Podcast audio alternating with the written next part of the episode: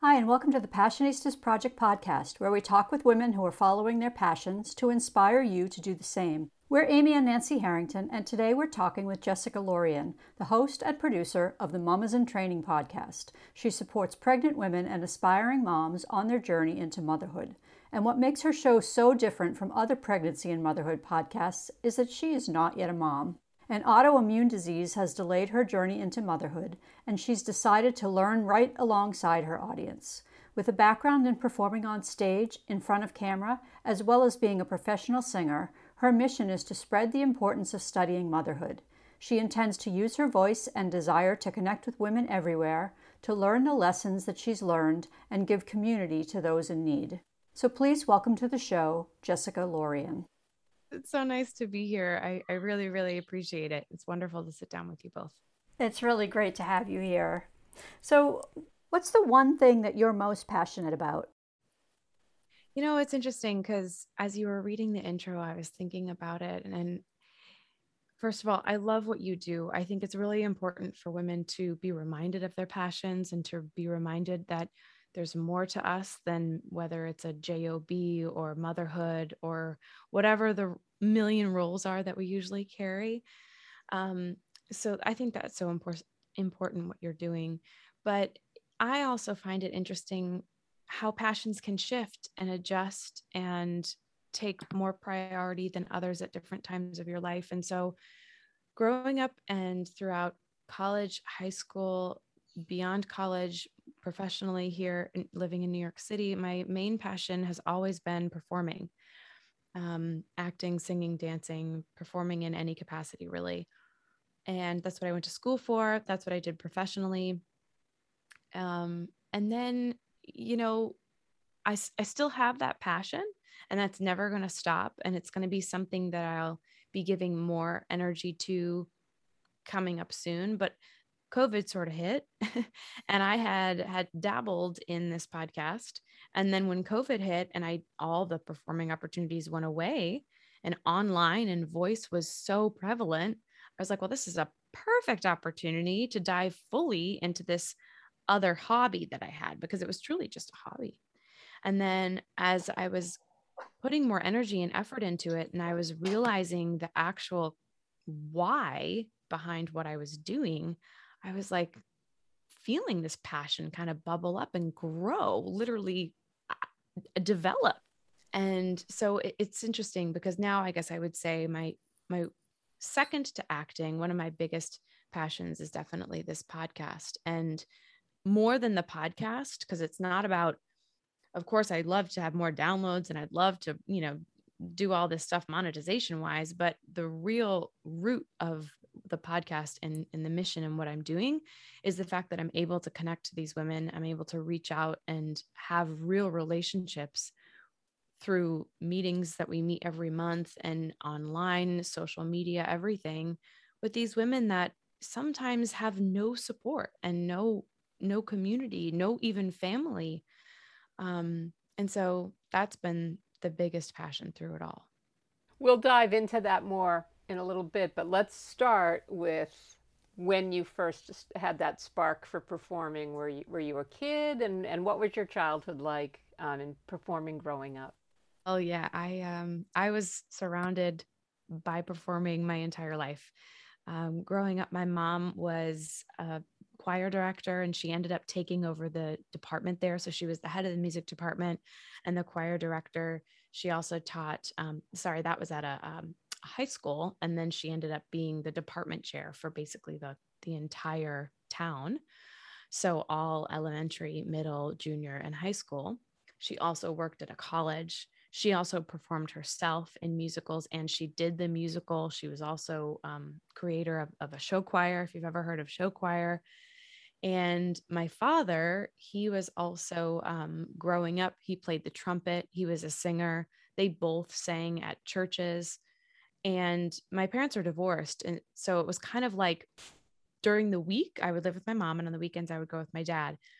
And so on the week i would you know be totally at my mom's school. When i was growing up i was sitting in those rehearsals and watching her do what she was doing and and seeing the kids and growing up with the kids doing it. And then on the weekends, I would go with my dad and we would go to church and I would be sitting in the, um, in the uh, little pews there waiting for him and watching him sing two, three masses sometimes. And he was always exposing me to music and all these other things. And so it was really from as early as I can remember. I think the passion developed, I remember when I was in middle school, I went to a summer arts program. It's called SMARTS. I actually think it still exists if anyone lives in Massachusetts. Um, and it's a wonderful program where for the summer, for a few months, you choose a major and a minor. And so I majored in dance because I grew up dancing, probably was the first thing I did. I never really acted as a little kid, and singing came later but I chose a, a major. So that was dance. And then my minor was musical theater. And so I'll never forget, we did this little song thing from um, uh, Little Mermaid. And I sang this little solo from Ariel. And afterward, I don't know what it was, but my mom came up to me and you know, granted, she's my mom, but she was also a professional. Like she knew what she was doing. She came up to me and she was like, Jessica, that was fabulous. And she just started praising me for how wonderful it was and not just my singing, but my acting of it. And I I'll never forget that moment cuz that was always the moment that kind of really I was like, really? I mean, I had a lot of fun, but if that's really as good as how it felt, then cool. So I think that was really I can f- say the the initial spark of it all after that, did you go on to study uh, theater and, and performing?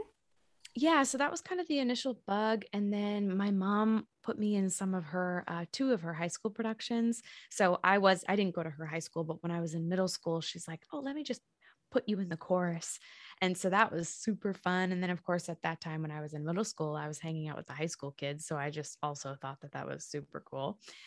And then when I went to high school, I pretty much started doing it all the time. I was in, you know, in the musicals and the drama club and everything. Um, and I would do summer shows. There was this wonderful summer program um, in my town. And so I would do shows there. And then it was really in high school, I was like, this, I think this is, you know, I can't imagine doing anything else. And so I decided to go to school for it. So I went to school and got a BFA in musical theater um, went to school in Virginia.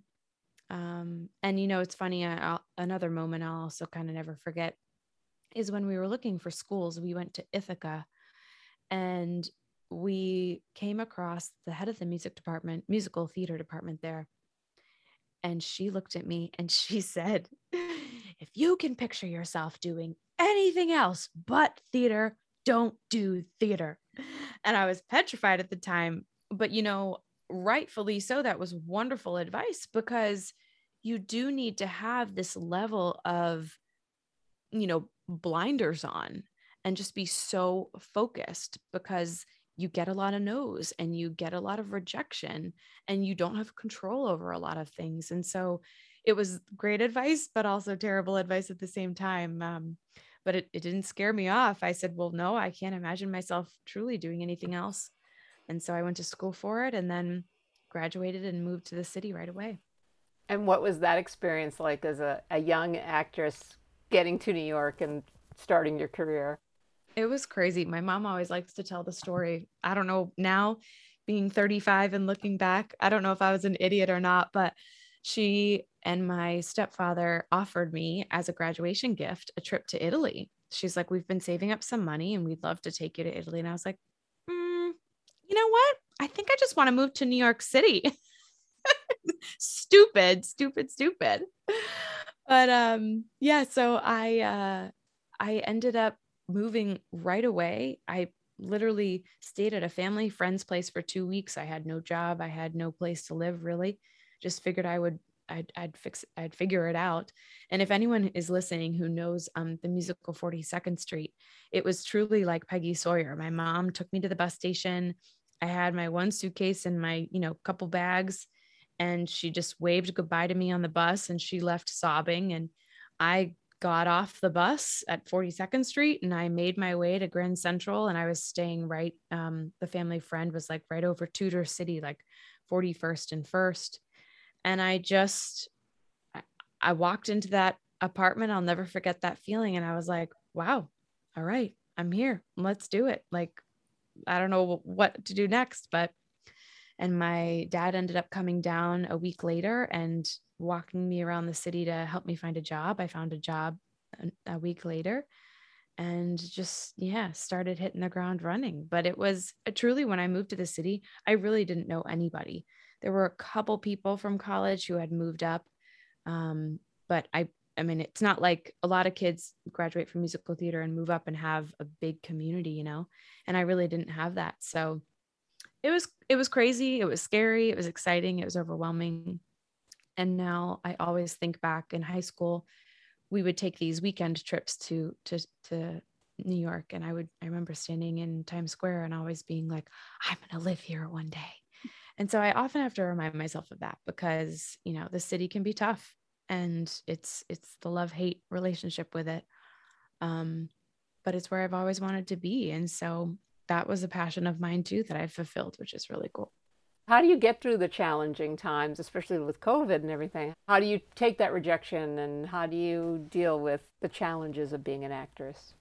You know, it's an interesting question. I think if you had asked me 10 years ago, um, I'd have a completely different answer.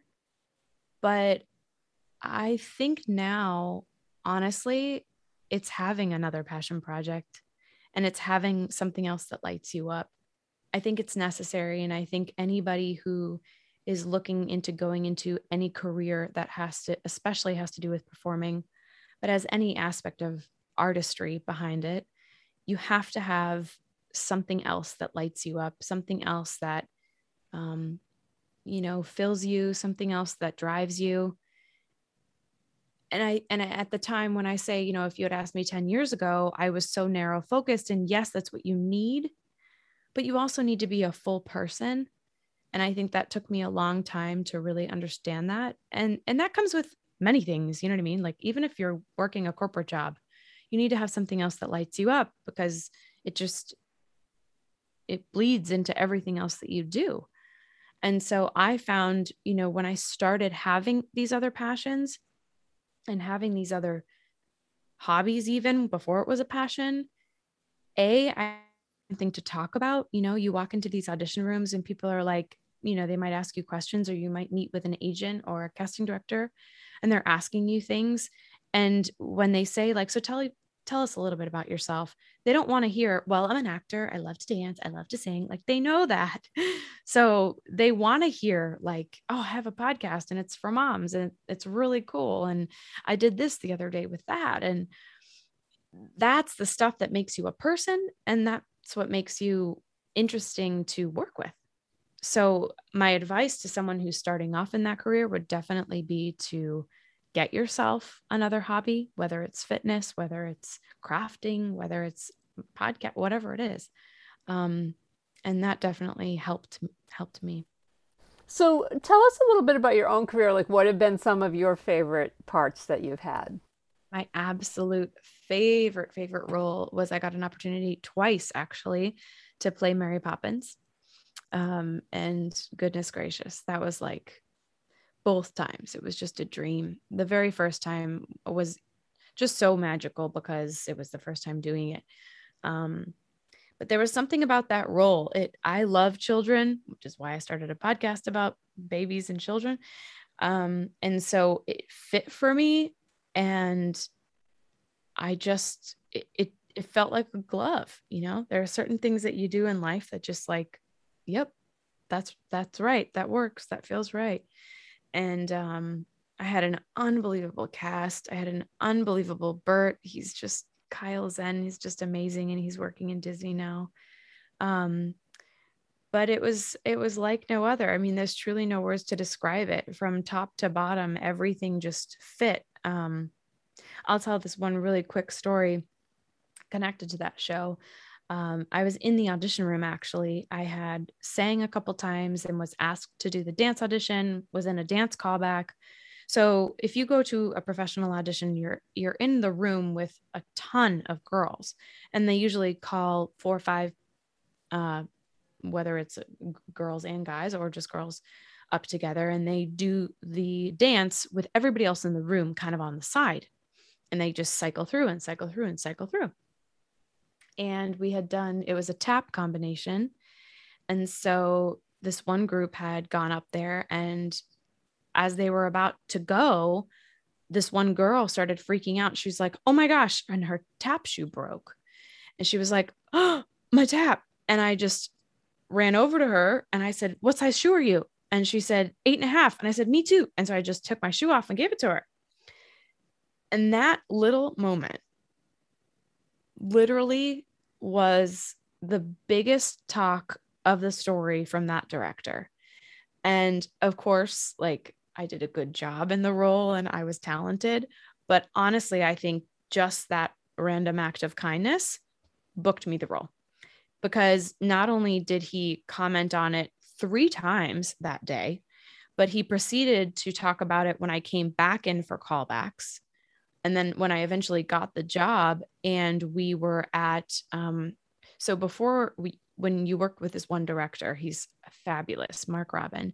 Before you work with him, um, I mean, when you work with him, the day before you go into your tech week, so when you start adding all of the lighting and the set design and all those implements, you he always has a talk and he it's like the tech talk and it's basically to hype you up for what's to come because a tech week can be kind of challenging but he delivers this unbelievable inspirational tech week uh, motivational speech but in the conversation, he decided to call out and retell the entire shoe tap shoe story.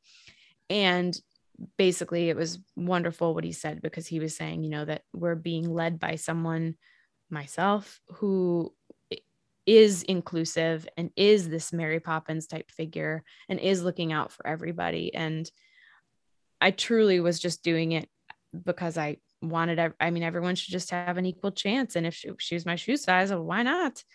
Um, but it just blew his mind. And so that was a really cool experience to just and also lesson. And you know we're technically not in competition with anybody. I mean we are but just having that open heart can really give you a lot of opportunities so i mean bar none i would say that mary poppins experience was the best um, and then secondly was just tour i mean being on tour with the national tour of Beauty and the Beast was just like an experience I can never explain. You get to travel the country in Canada and get paid and perform and have kids waiting for you at the stage door. And I mean, it's just, it was amazing. Absolutely amazing. We're Amy and Nancy Harrington, and you're listening to the Passionistas Project podcast and our interview with Jessica Lorion. To tune in to the Mamas in Training podcast, visit jessicalorion.com. If you're enjoying this interview and would like to help us to continue to create inspiring content, please consider becoming a patron by visiting thepassionistasproject.com backslash podcast and clicking on the patron button. Even $1 a month can help us continue our mission of inspiring women to follow their passions. Now here's more of our interview with Jessica. So let's talk about your podcast. So what inspired you to create Mamas in Training? we've been talking a little bit about this acting career. It's like you have ebbs and flows as an actor. And I especially didn't really have anything else that I was doing besides my JOBs. And I was kind of looking for something creative. I was looking for something that I could control because also as I mentioned there's very little that you control as an actor or at least it feels that way. And I was also in this place that all of my friends were starting to have kids. And so I was in conversation about motherhood almost 90% of the time. And so I was also a little bit of a birth story junkie. I love hearing birth stories. I know it's weird, but I do. Uh, and so I was naturally just asking my friends about these things and was curious about them.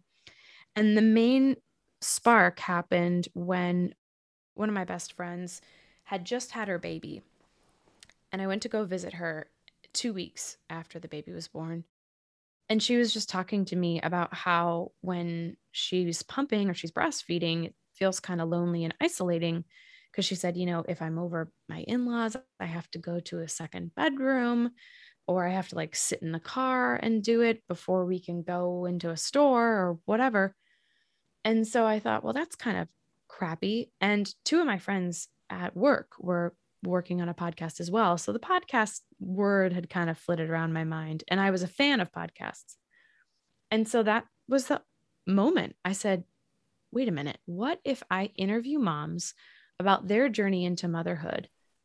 And the initial idea of the podcast, which has now changed, but the initial idea was I would interview moms about their journey. And so that moms who were currently pumping or breastfeeding could listen and know that they weren't alone.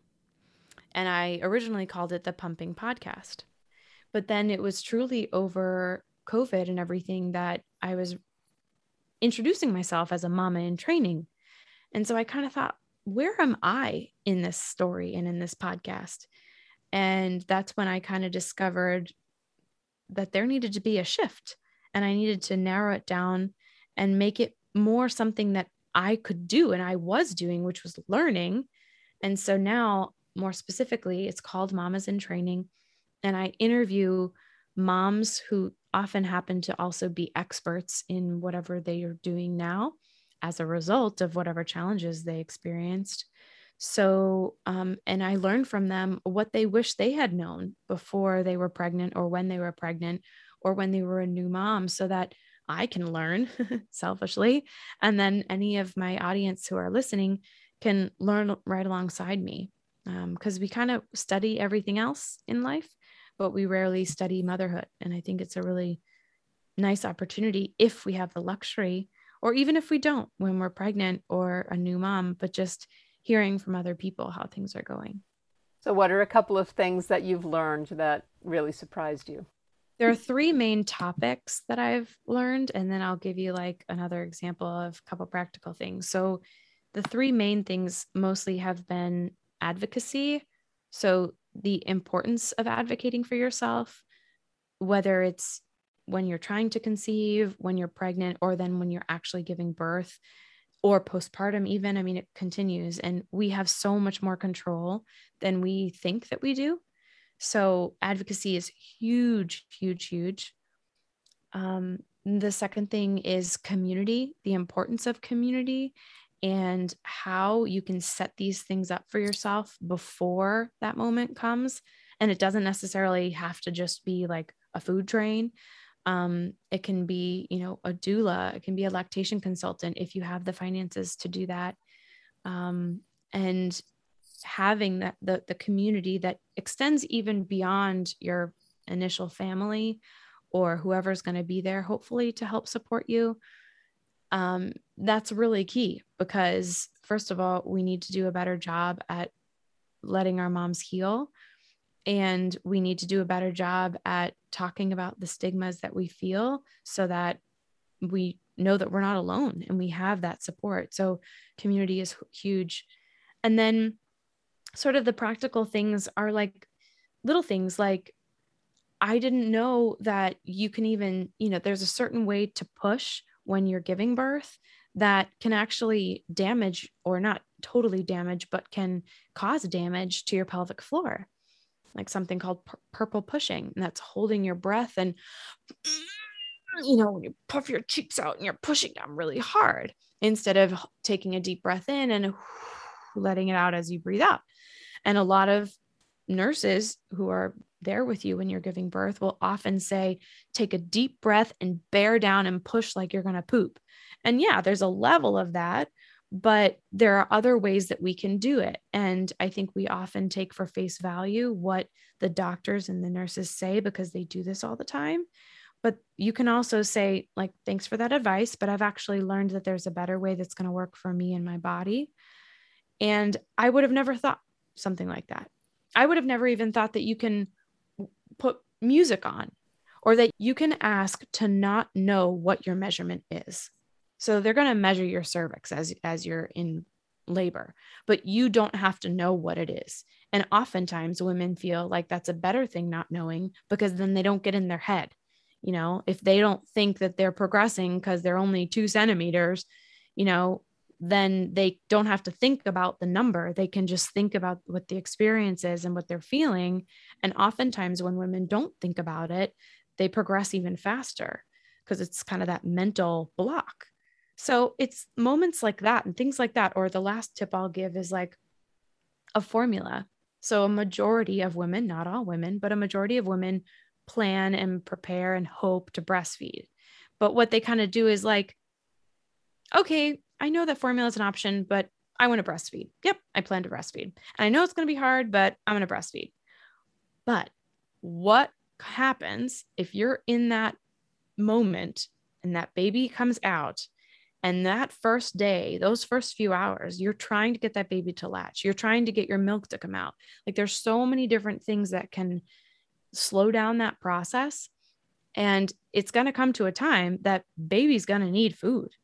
And if you don't have colostrum that you've prepared or you don't have a formula picked out, now postpartum, just a few hours after giving birth, filled with hormones, filled with this overwhelming like feeling, you have to now either just be comfortable with whatever formula the doctor decides or the nurse decides to give your baby, or you have to just sort of pick one out of thin air, or you have to just go with whatever they have at the hospital. But instead, I've learned from this formula expert that I interviewed pick out a formula, whether or not you think you're going to use it, but a formula that, worst case scenario, if you had to use it, you feel comfortable with it. You feel comfortable with the ingredients, you feel comfortable with the price, you feel comfortable with everything, and physically buy it, put it in your birth bag, take it to the hospital, put it in your hospital bag, take it to the hospital, and have it ready. And if you don't use it, you return it. But at least that level of stress is there. So, like, it's kind of these little practical things that I'm learning that I'm like, oh, love that. Oh, that too, you know? So, have you ever thought about taking this beyond the podcast, a, a book or something else like that? I have in different ways. Um, yeah, we'll have to see kind of how it develops. Right now, the way that I've extended it is that I have a membership. And so, women, if they want more community, like I mentioned, they can sign up and they can well, I have a free community on Facebook that anyone can just join as long as you're a mom expecting or seasoned mom.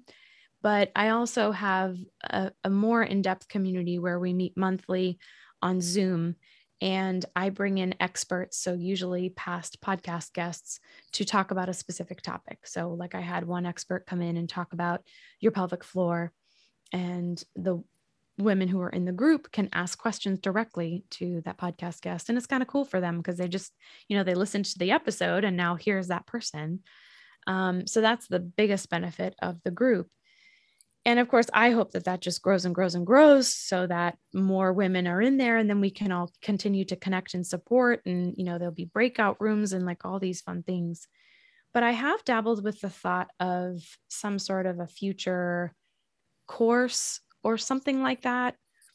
Maybe not a book because I interviewed Heidi Murkoff at What to Expect and she's already got that pretty covered. but um I think some some sort of reasonably priced course would be a good idea maybe along with a support group because oftentimes I find that expecting moms when they just get pregnant or just find out they're kind of like okay what now? And they're going from all these different places and trying to sort through information.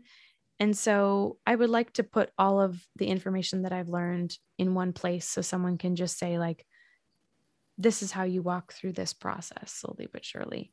So we'll see. I think I have to go through birth on my own first before I feel comfortable doing that.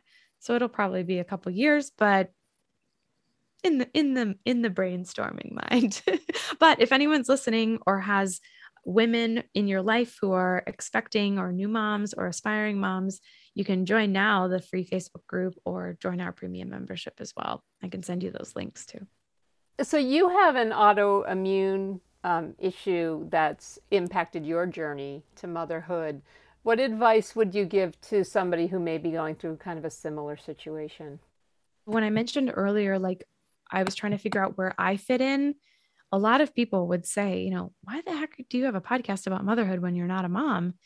And it really was because when I got I got this diagnosis actually right before tour. And then it just progressed and it was so bad. It was awful. And, and so the reason why I can't have kids right now is because of the medication that I'm on for that autoimmune disease.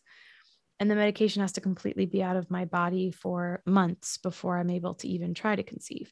So, you know, I'm 35.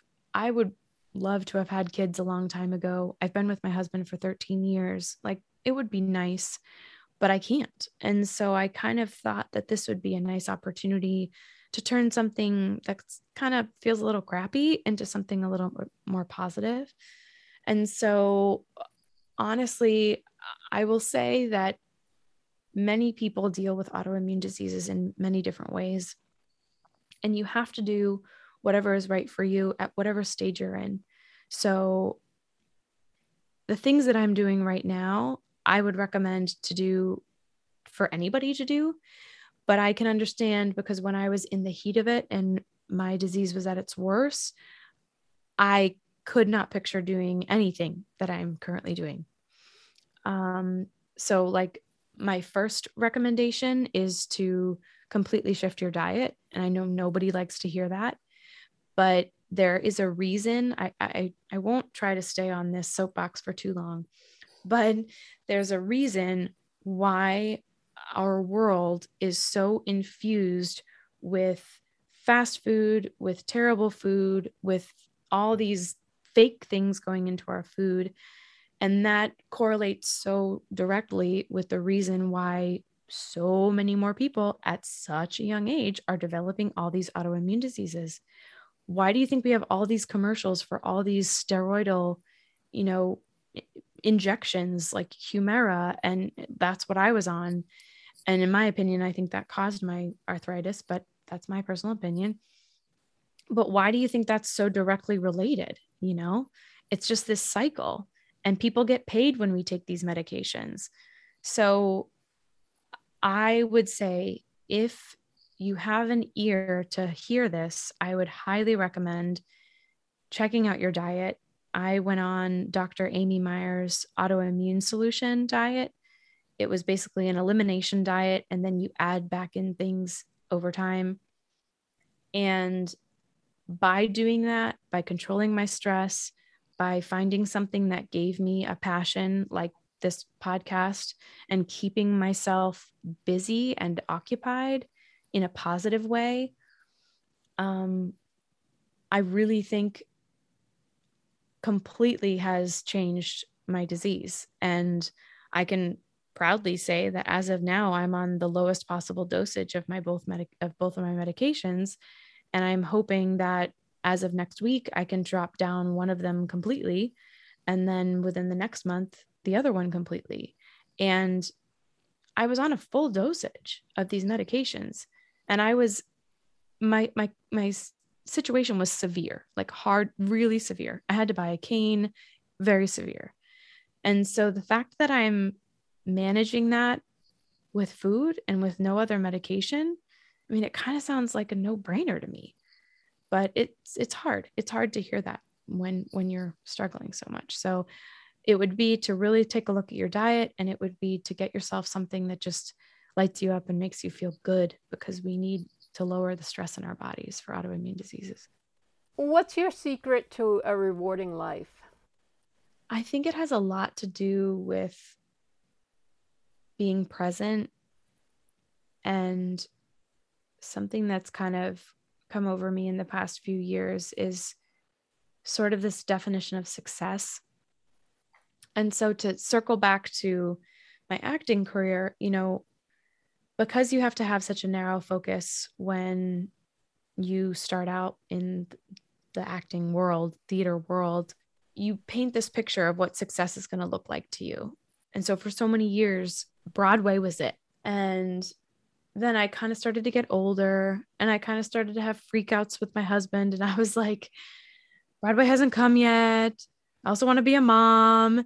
And how do I get on Broadway and be a mom? And I mean, people do it, but you go through all these things.